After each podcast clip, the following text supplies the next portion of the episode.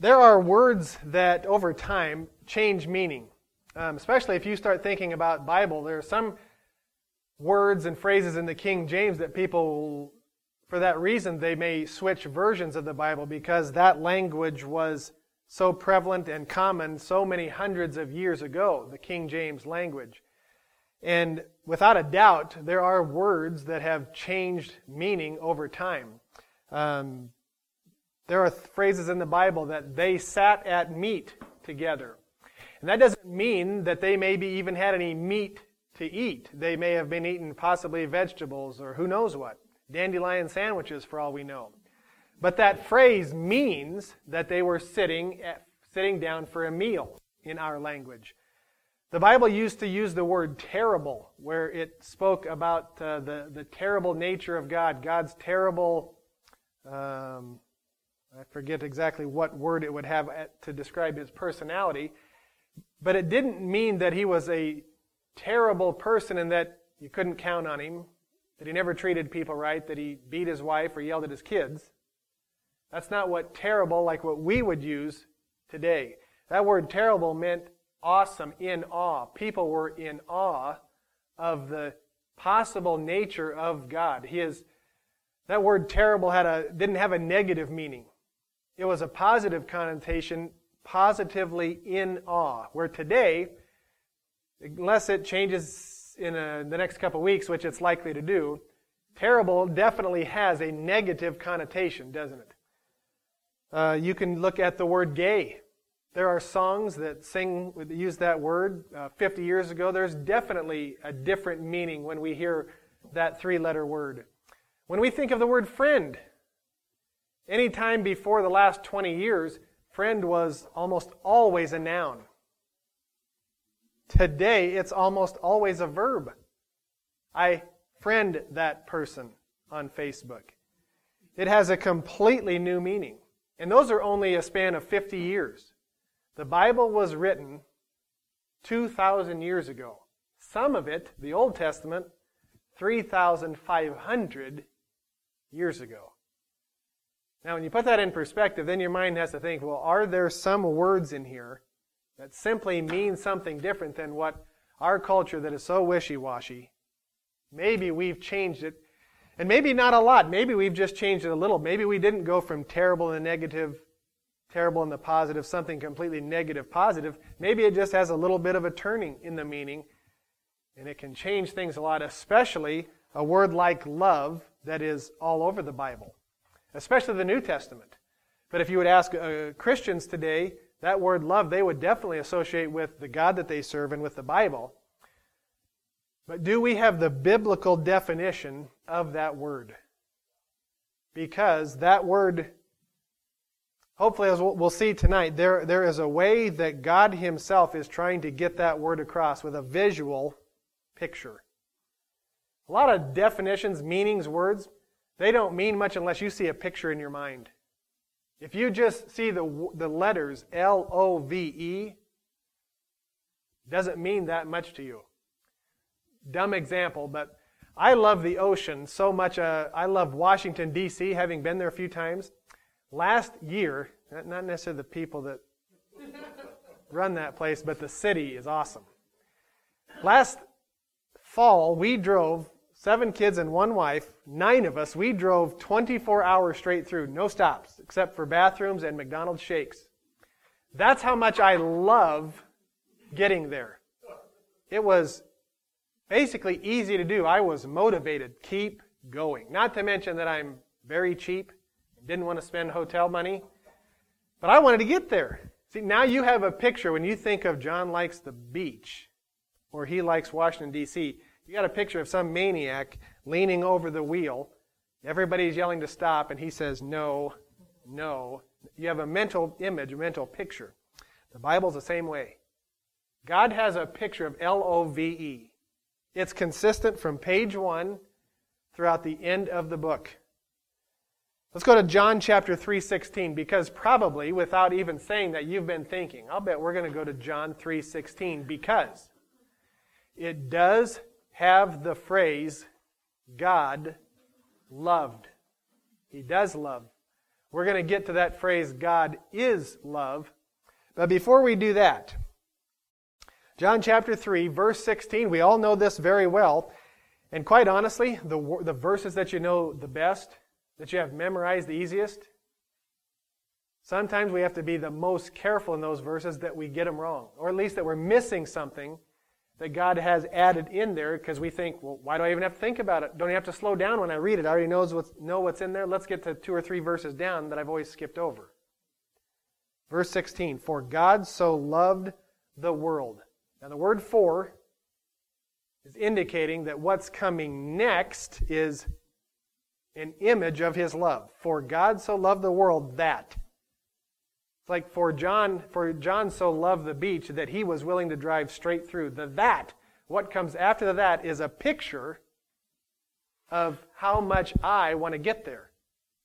For God so loved the world that He gave His only begotten Son. And those phrases, that He gave His only begotten Son, that is an image how much God loved the world. Now, we kind of pass over that because we all look in the mirror and we think, hey, I mean, I'm easy to love.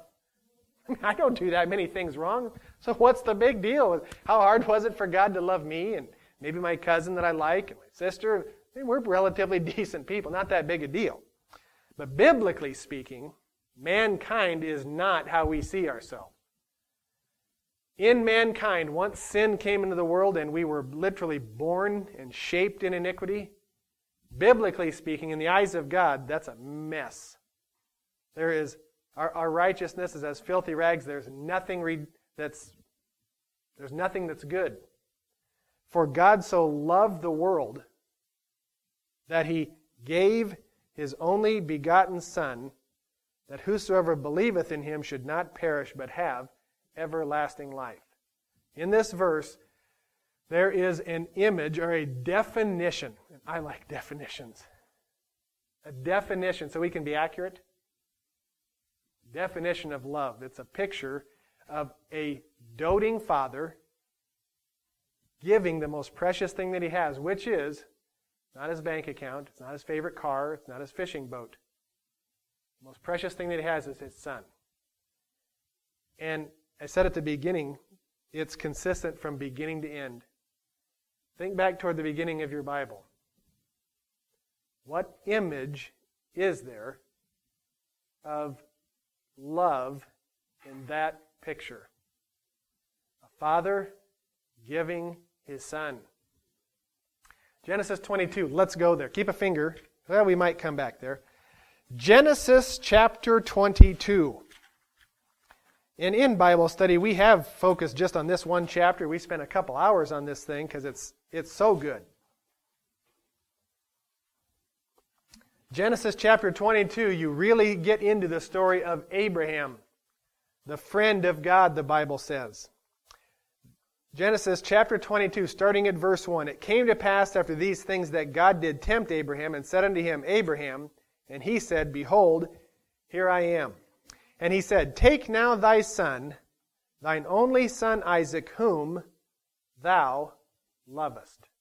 That's the first mention of the word love in the Bible.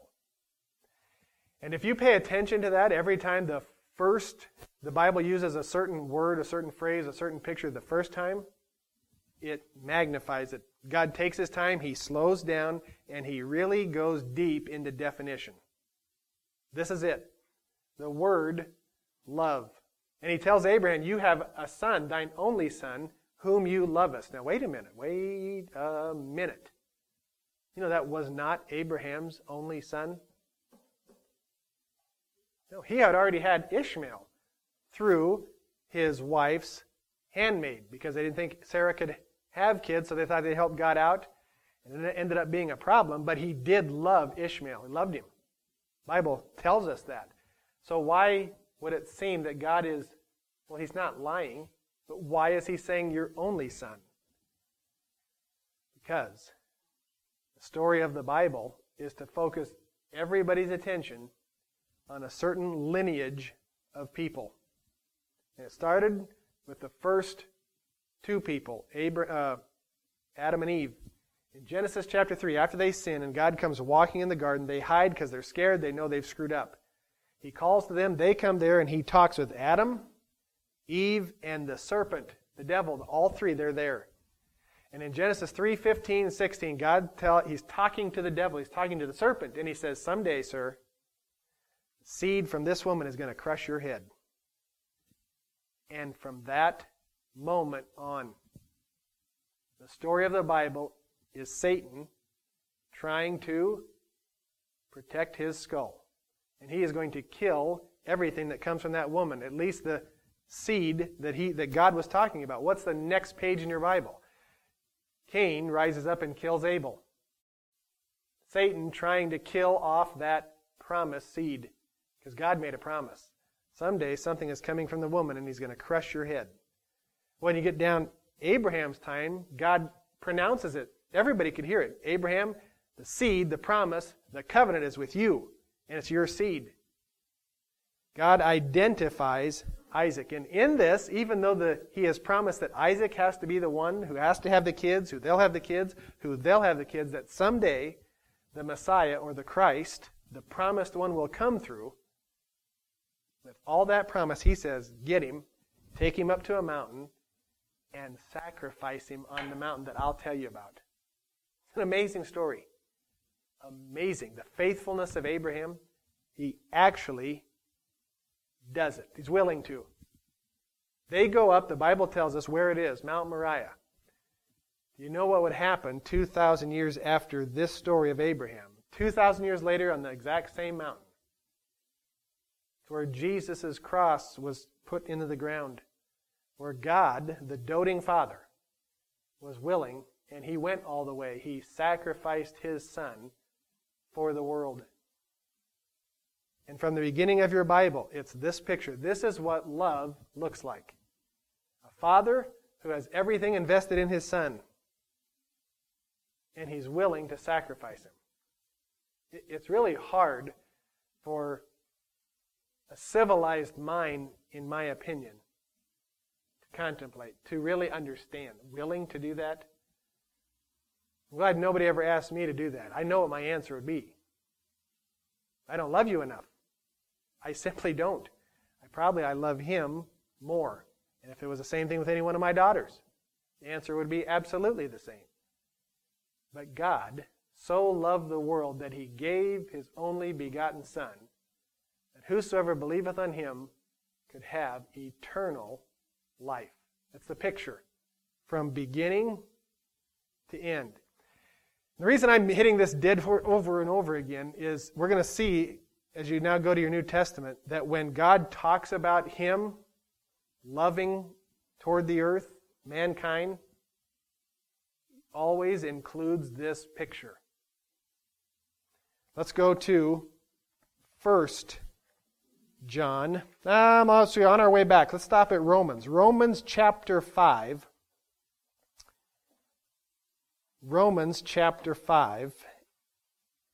and verse 8.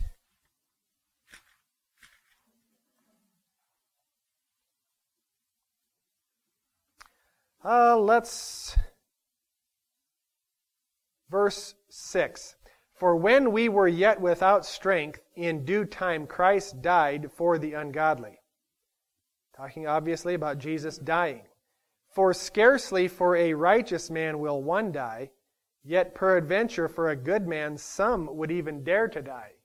Just what we talked about. It's very difficult for a normal person to die for someone else. Verse 8. But God commended his love toward us. Talking about God and his love toward people. And what does it say after the comma? In that, while we were yet sinners, Christ died for us. That is God's love. That's his picture of love. Now, the reason I'm harping on this is with a lot of reasons.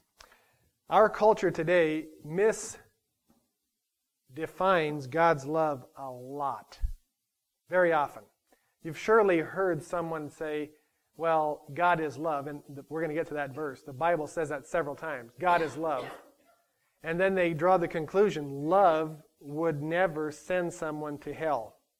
That's their rationale. That's their definition of love, what love would do, what love may not do.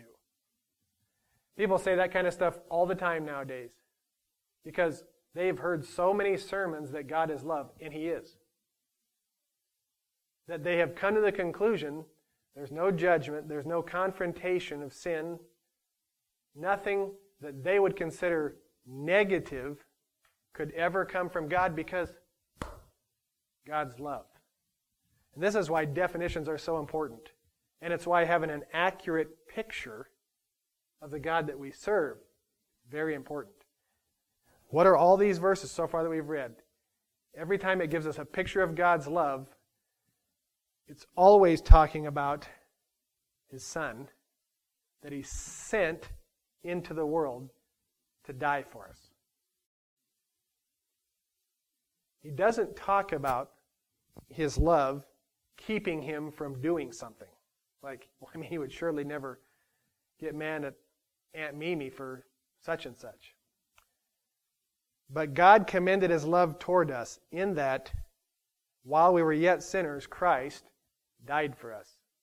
Accurate picture of God's love. It's an action of what He sent to us.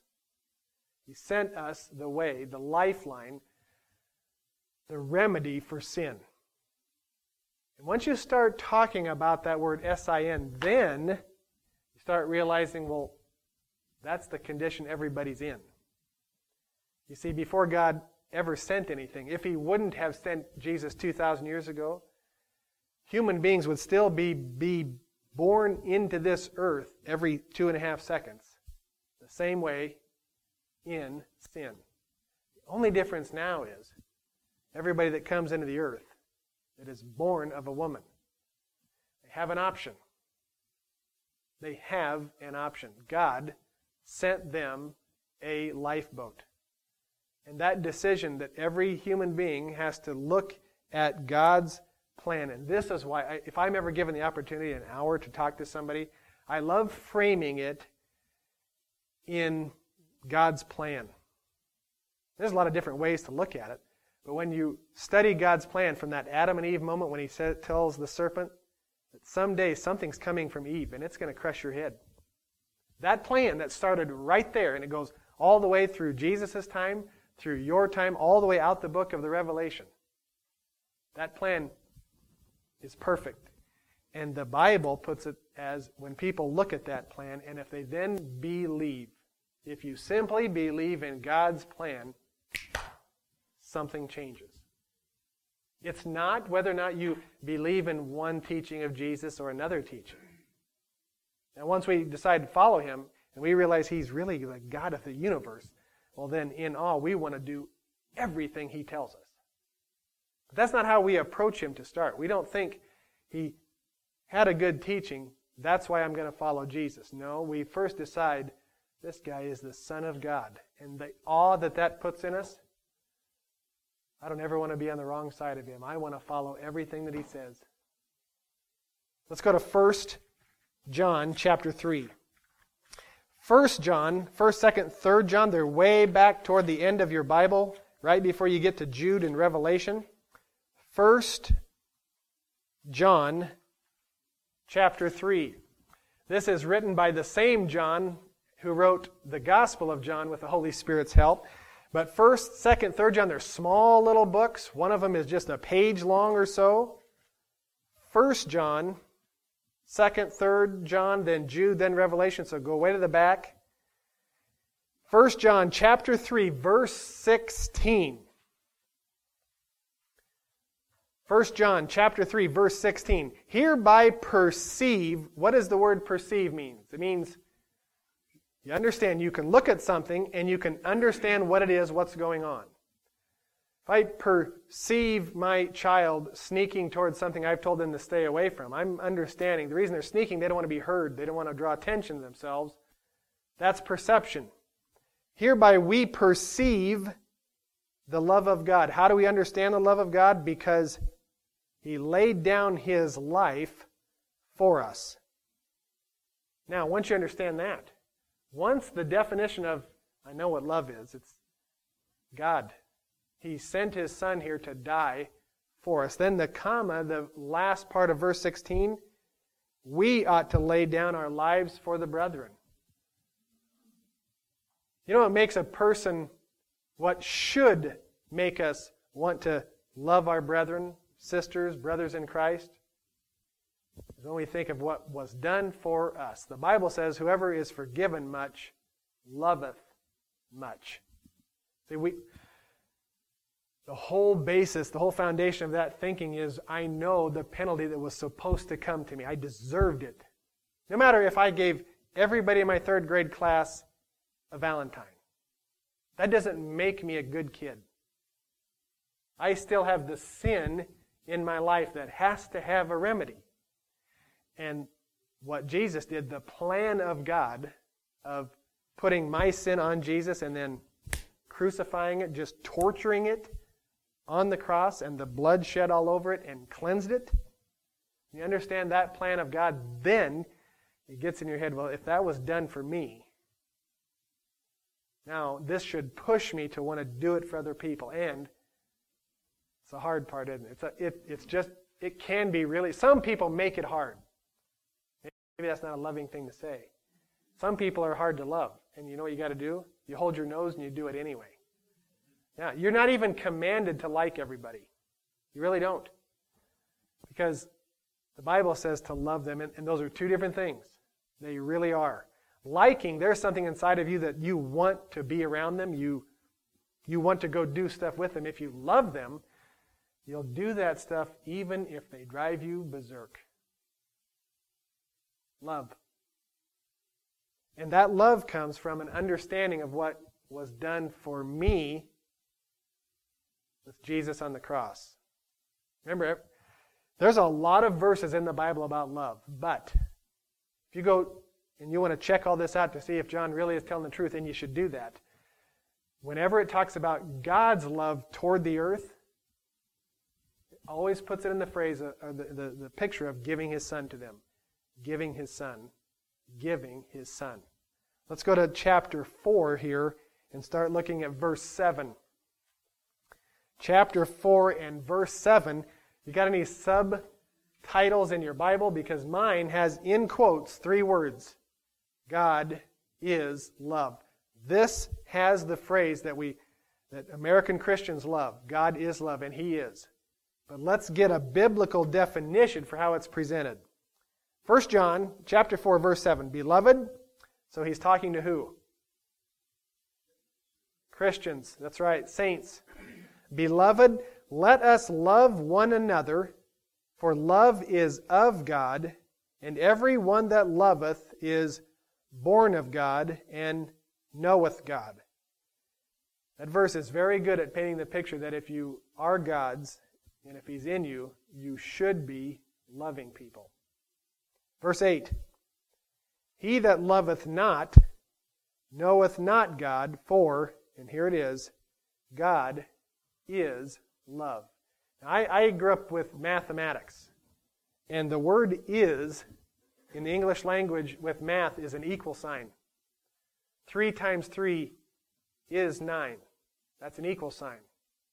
5 times 5 is 25. 5 times 5 equals 25. The word is an equal sign, and that means whatever on either side, you can interchange them. Wherever you see 5 times 5, you can go to the word bank, grab 25 out of it, and substitute it. They're the same. They're identical. Here it says, God is love. Now, that's big. That's huge. That means He is love. Now remember, that's not your definition of love, and it's not mine. I didn't write the book, and you didn't write the book. And the only reason I say that is just be careful. Maybe you do have a great definition of love, and clap for you. Hopefully it is biblical. Just be careful. We need a biblical definition. Look what comes next, verse 9. It just said, for God is love, and it says, in this, or in the idea that God is love, was manifested. That's a Bible word. What does the word manifest mean? Displayed. It's in a way that you can see it. Sometimes it talks about a manifestation of the Spirit, because spiritual things are, like Jesus was talking about, the wind blowing through the trees. You can't really see it. You can see its effects. Something is manifested. Its nature is you can't really see it. But when it's manifested, well, you can point to it, almost touch it, and you can tell somebody about it because you can see it. That's what manifested is. The love of God. In this was manifested the love of God toward us. Here again, God's love toward us, comma, because that God sent His only begotten Son into the world. He's consistent throughout His whole book. What is God's love? In sending His Son to die for mankind. That substitution death, so that the penalty that was absolutely due me. In a court of law, I had no other defense. There was nothing I could offer the judge to proclaim my innocence. Nothing. Every argument I would make would get thrown out of court. I might even get a gag order. But there is one thing. That sin had to be paid for. And that's the problem. A person, man, you can't even pay for your own sin. Isn't that crazy? You're born with it because of what Adam and Eve did. And yet, to get rid of it, there's nothing you physically can do.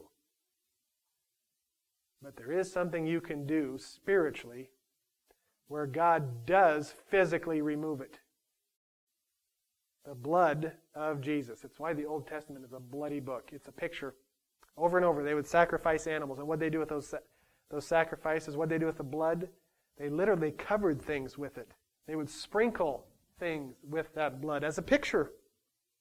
A picture of when the blood gets on it, God always then viewed it as cleansed. We think, sister, you get blood on that dress and I'll kill you. That's your grandmother's dress. We think it stains. Biblically speaking, blood, what it does spiritually, it cleanses. It completely redeems. If you give blood for something, if you there are certain instances where blood will pay for something. We even have that. He's a blood donor. In this world, if they want to get your health, the first thing they do is they'll draw out a little bit of blood, they send it off to the lab, and they can do all kinds of tests. The Bible tells us that the life of the flesh, it's in your blood. The blood it tells you almost anything. There's also that idea of you need revenge. You want to make somebody pay for them. They pay for it in blood. It's a manner of speaking. It's a mob way of talking that blood pays for it because you're paying with life. And there's a picture throughout the whole Bible where blood covers sin. When Adam and Eve did sin, the Bible says that they didn't cover themselves. They were naked, they were ashamed. And in that Genesis 3:15 account where he's talking to them, the Bible tells you at the end of that chapter that he took animal skins and he covered them. That's when people first started killing animals to make leather. They first started using animal skins as coats. Those animals don't voluntarily hand over their skin. They die. Their blood has to be shed. They were covered with bloody coats in a manner, a picturesque look at how God dealt with our sin. He didn't snap his finger and say it's gone. Poof. He didn't. He gave us a picture. The animal skins, that blood had to cover them. And from that moment until Jesus got here, how did God deal with sin? Same way. Animals had to die. When Solomon dedicated the temple and all those sinful men had built the temple, how did God cleanse that? He told Solomon, they killed tens of thousands of goats, sheep, bullocks. Blood was running literally down the streets. That was the only way they knew that God had told them, cleanse this thing, the temple. That's where God was going to dwell, blood. First John chapter 4, verse 8.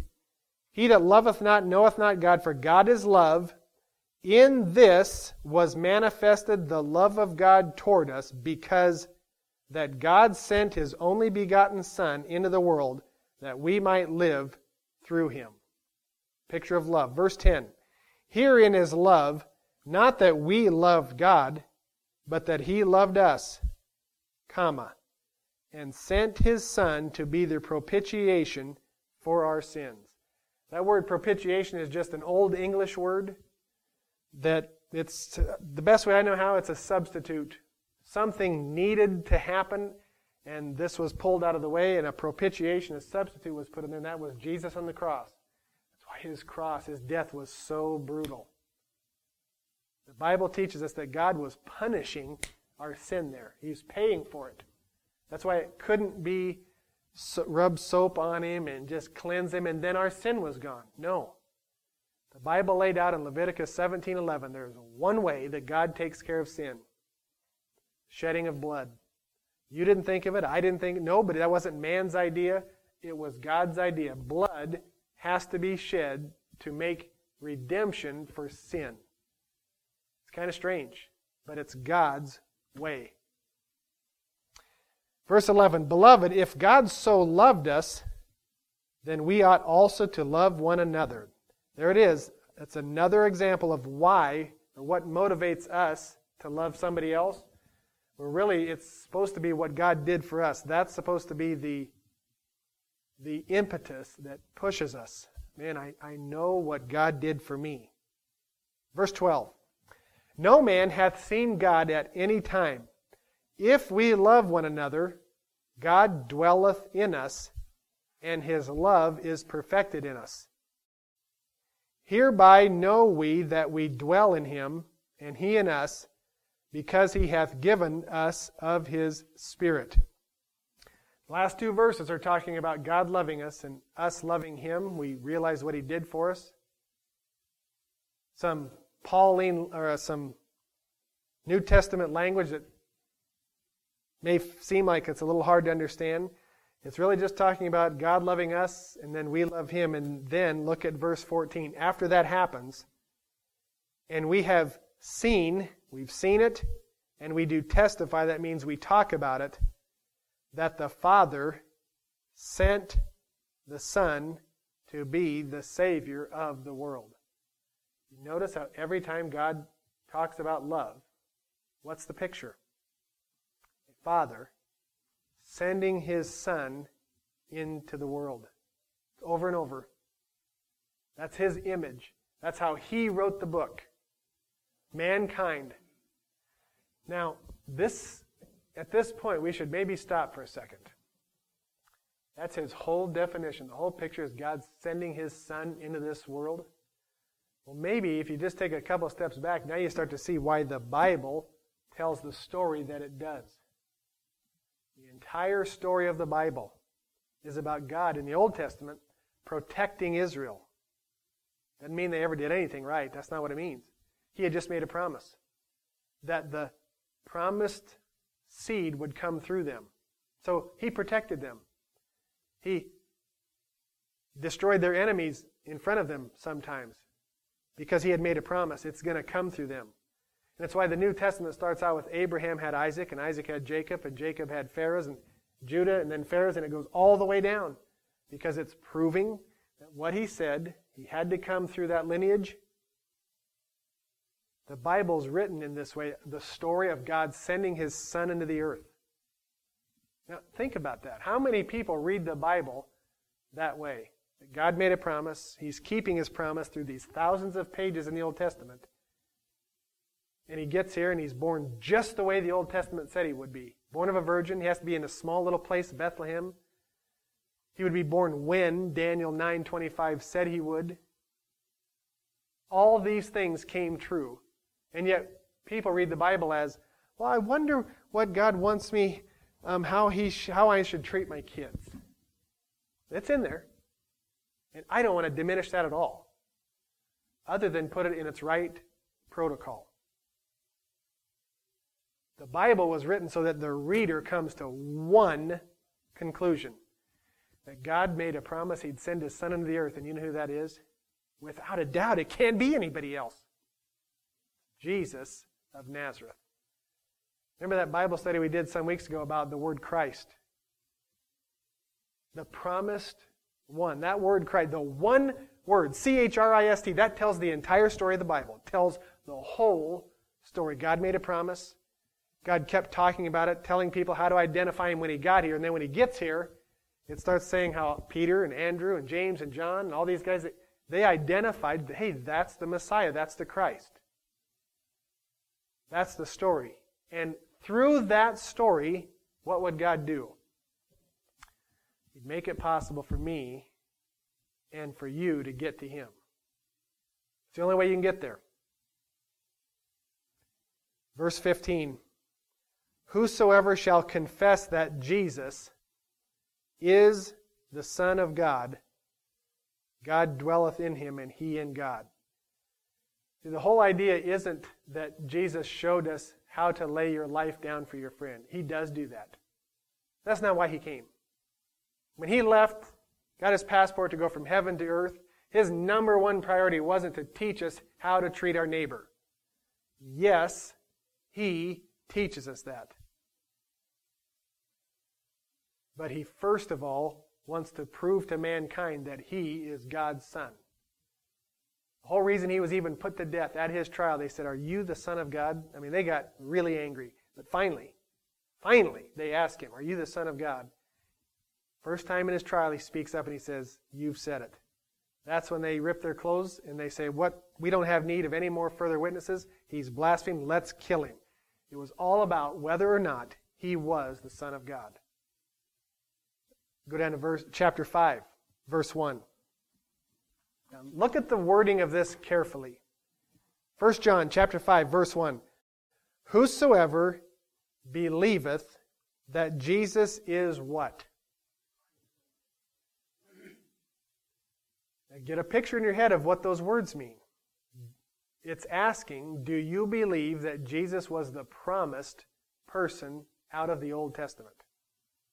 That's our English, modern English way of saying that. Do you believe that Jesus was the Christ, the person that God had promised to Adam, Eve, and Satan in the garden?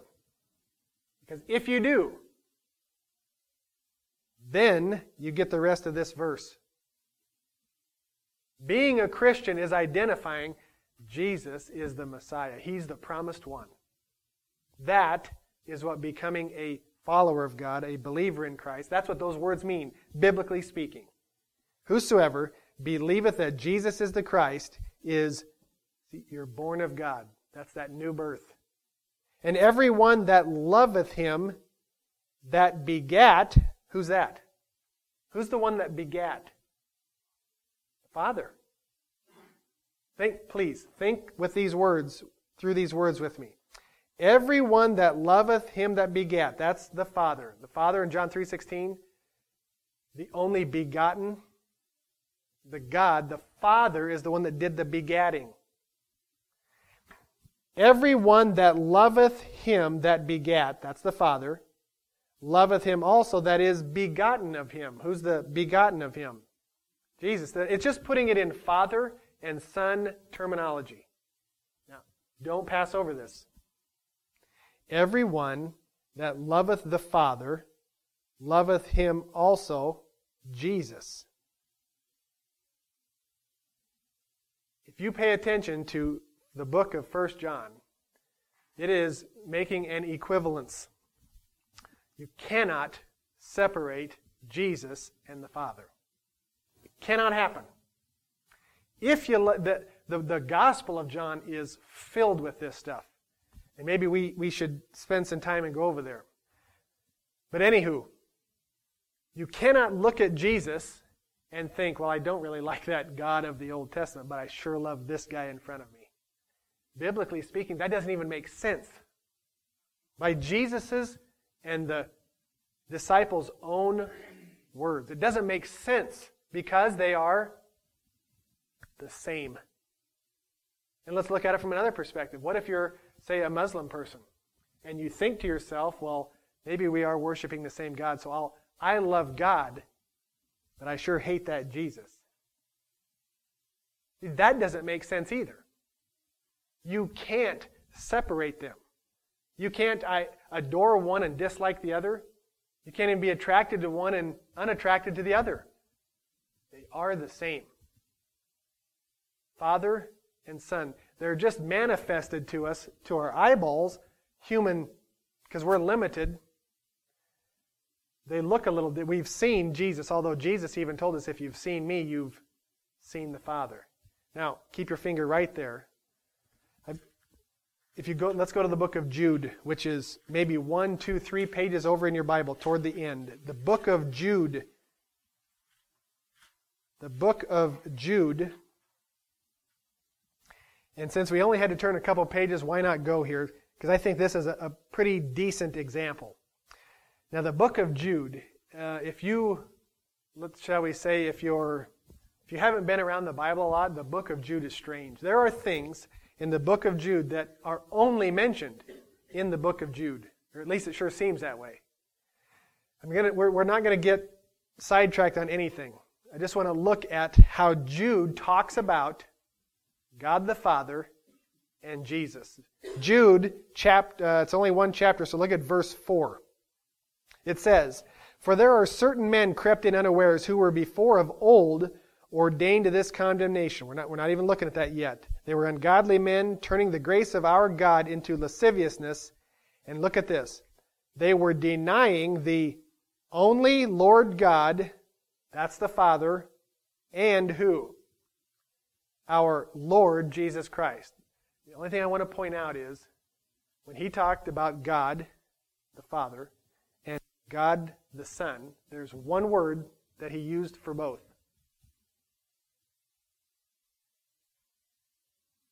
Lord God, comma, and our Lord Jesus Christ. When Jude is talking, can you get a flavor, can you get the sense? To him, they're the same, aren't they? Especially if he uses what word? Lord. Look at the next verse. "I will therefore put you in remembrance, though you once knew this, how that" who? Now he's only just using the singular one. He's not mentioning both, but I think you get the understanding. He's talking about both, isn't he? And this is what both God the Father and Jesus did. They, having saved the people out of the land of Egypt. Wait a minute, time out. Shh. What book of the Bible does that occur in? Where the Israelites were saved out of Egypt? That's the second book in the Bible, Exodus. And it's early in Exodus. Wait a minute, wait. That's Old Testament stuff. Right? There's 37 books in the Old Testament, so you got 35 books from Exodus till you get to Jesus. And he's saying that who took those people out of Egypt, and then it says, afterward he destroyed them that believe not. That story when the Israelites got out into the promised land out in the wilderness, they turned their backs on God, and God destroyed them. It took 40 years. But he marched around in circles until they died off. Who did that? Who is the Lord? The Father and the Son. See, even according to Jude, this guy helping to write the New Testament, how did he understand the Trinity? Did he think that, well, Jesus just showed up, I shook his hand, I was there, I put my hand in his side when he was resurrected, and that's the first time he's ever been? He didn't think that at all. He didn't think that in his lifetime was when Jesus started. In his lifetime was when Jesus was born of a woman and put on flesh. The first time he had arteries and tendons and ligaments and bones and kidneys. But he existed way back there. In the beginning, the Gospel of John tells us, in the beginning. Everything was even made through him. So he was back there. This tells you of what the New Testament guys thought about Jesus and his connection to God. They were one and the same. Now you think, well, it's a big deal. Because if you separate them and you try to, well, I'll be a follower of Jesus, but I don't really like that God of the Old Testament. That's a problem. I'm sorry, that is a major problem, biblically speaking. Let's go back to 1 John chapter 5. 1 John chapter 5 and That first verse is worth reading again. Verse 1, whosoever believeth that Jesus is the Christ. That whole story of God sending His Son into this earth. He existed long before He ever got here. He existed from the beginning. The first time He would put on flesh 2,000 years ago. The supposed son of Joseph, born of the Virgin Mary. And if you believe that story, then you're born of God. And everyone that loveth the Father, you also love the Son. John just keeps this language. He keeps digesting it to bring it all into the same idea. The Father and the Son. Verse 2, by this we know that we love the children of God when we love God and keep His commandments. For this is the love of God, that we keep His commandments, and His commandments are not grievous. For whatsoever is born of God overcometh the world, and this is the victory that overcometh the world, even our faith. Now the next 5 verses, the language can be confusing to me. You need about 40 minutes to pull this apart, get definitions, and then put it back together. So we're not going to do that tonight. Skip down to verse 9. If, that's a condition, doesn't mean it happens. If we receive the witness of men.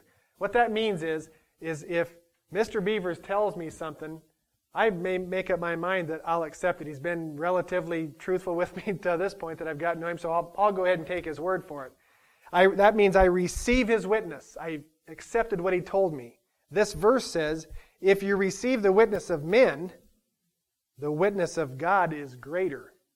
Now, wait a minute. I'm a nuts and bolts guy. What does that mean, the witness of God? See, Mr. Beavers has told me something. He may have predicted the score of a football game. He told me what the weather was going to be, or it's a good time to plant potatoes or not. And I can believe him or not. But this idea that the witness of God, when has He ever told me something? That's what it's talking about. Do I accept the witness of God because it's greater? It says, for this is the witness of God which He hath testified of His Son. Wait. Does anybody have a picture in your head when that would have happened? What is he talking about? That God the Father testified. Now that word testify, that's what you do in court. You put your hand in God's Bible. You say, I'll tell the truth. I'll tell the truth. And you give voice to what's going on in your head and your heart. Keep a finger there. Go to Matthew chapter 3. Matthew chapter 3. And in verse 13. Matthew chapter 3, verse 13. Jesus has gone out to the Jordan River where John is baptizing, John the Baptist. And Jesus convinces him to baptize him. And when you get to verse 16, and Jesus, when he was baptized, went up straightway out of the water, and lo, the heavens were opened unto him, and he saw the Spirit of God descending like a dove and lighting upon him. And lo, a voice from heaven. Now, they did not have B-52 bombers back then. There weren't things that flew overhead that you wondered, what was that? They didn't have loudspeakers from downtown. If you heard something come out of the sky, they knew what it was. A voice from heaven saying, this is my beloved Son, in whom I am well pleased. That voice came from heaven, and everybody there understood God the Father was doing what? He was identifying that this is my Son. My Son, in whom I'm well pleased. That was God testifying. Go to Matthew chapter 16, I think. Is that right? Matthew 17, excuse me.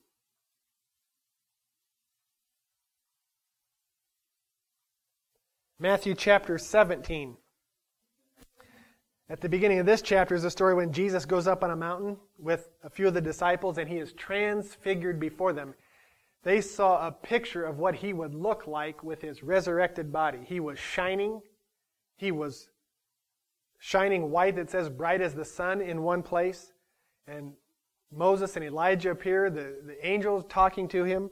And look what it says in verse 5. Peter was talking, and while Peter yet spake, behold, a bright cloud overshadowed them, and behold, a voice out of the cloud, which said, This is my beloved Son, in whom I am well pleased. Hear ye him. In other words, listen up. Whatever the heck he tells you, you do it. He is God in the flesh talking. There's two incidents where God testified of His Son. See, before, most everything else is Jesus testifying that, well, He sent me here. And I'm telling you, Jesus would say, I'm telling you what He told me to say. See, it happened so that you could confirm it in reverse, where the voice came down from heaven, and it confirmed that this is God's Son. So now go back to First John chapter 5 and verse 9. 1 John 5, 9, If we receive the witness of men, the witness of God is greater, for this is the witness of God, which He hath testified of His Son. He's already told us, that's my Son. Verse 10, He that believeth on the Son of God hath the witness in himself. He that believeth not God hath made him, or hath made God, a liar, because he believeth not the record that God gave of His Son. Now, at this point, we're circling all the way back to where we started. At the beginning of this, I started this with the idea of what is the definition of love? Because today, so many people think because of the phrase, God is love, they think, well, my definition of love, out of love, I would never throw my kid off of a swing. I would never do anything negative. There's no negative consequences to love. And people apply that false definition to God. And God's definition of love is that He did everything that He could. He sent His Son into the earth to make remedy for us. But what happens if you look at that remedy and A, you don't believe it? You just plain reject it. See, there's trouble. And it's not God in hate or wrath or anger just saying, I'm mad at you. People, He's the same yesterday, today, and forever. He doesn't change. You came into this, and I, every human came into this earth with a huge problem. We're born in sin. And God didn't have to get mad or start loving. He's just the same. Out of His love, He sent toward the earth a way that they could get out of it. And if they don't, if they reject it, they're in the position they've always been in. John 3, at the end of John chapter 3, it says that the wrath of God abideth on him. If you don't believe God, if you don't believe that He sent His Son, if you don't believe that whole plan of God, then the wrath of God abides on that person. And it's not that God just, now He's mad at you. No. You came into this world with that problem. And if we believe on His promise, His plan, then born again on the inside. God didn't change then. He was the same yesterday and today, whether I accepted Him or not. He's always the same. The love of God isn't that He'll send me to hell. We got to stop thinking like that. The love of God is everybody's on their way to hell. Period. Since Adam. And there's only one way that can be resolved, redeemed, changed so that a good ending can come out. And that is He sent his son. Out of his love, he sent his son into the earth. That whosoever believes, that means you got a choice. Whosoever decides, I see God's plan, that's amazing. And you accept Jesus as your Savior. That's right. Verse 11, and this is the record, that God hath given us eternal life, and this life is where? It's in His Son. It's not whether or not God woke up with a bad attitude. It's not whether maybe the angels really got him upset because somebody didn't give him his coffee before it got cold. God doesn't change up there, and He's not in a good mood or a bad mood. He's always been the same. Verse 12, He that hath the Son, and what's that mean, hath the Son? You got Him in your pocket? Doesn't mean you've put Him in a briefcase and you're carrying it around through the airport. No, that's not what it means by hath Him. That means you've accepted Him and you put Him right there. He's in your heart. And he that hath the Son hath life, and he that hath not the Son of God hath not life. Shouldn't try to expand on that. That's pretty good on its own, isn't it? Let's finish with one verse. Go to Deuteronomy chapter 18. I want to bring together this whole idea of where Jesus came from. This, if you really think about what's going on in Deuteronomy 18, verse 18 and 19, it helps with this idea of the Father and the Son being one. Deuteronomy 18, verse 18. Now remember, throughout the whole Old Testament, there was many events where God, in the Bible, gave mankind some pictures of what the Messiah would look like when He got here. And this is one of them. He is talking about that promised person. Verse 18 in chapter 18. I will raise them up. He's talking about Israel, and the I is God. I will raise them up a capital P prophet from among their brethren. See, he's going to be Jewish, isn't he? Like unto thee, because he's talking to Moses, and will put my words in his mouth, and he shall speak unto them all that I shall command him. This is why Jesus told the Jews, the Pharisees, everything I say, I have heard from the Father. I only speak those words that I have heard the Father. Jesus was trying to tell them, you guys think you're following God, that you're worshipers of God, and yet you're trying to kill me, he told them.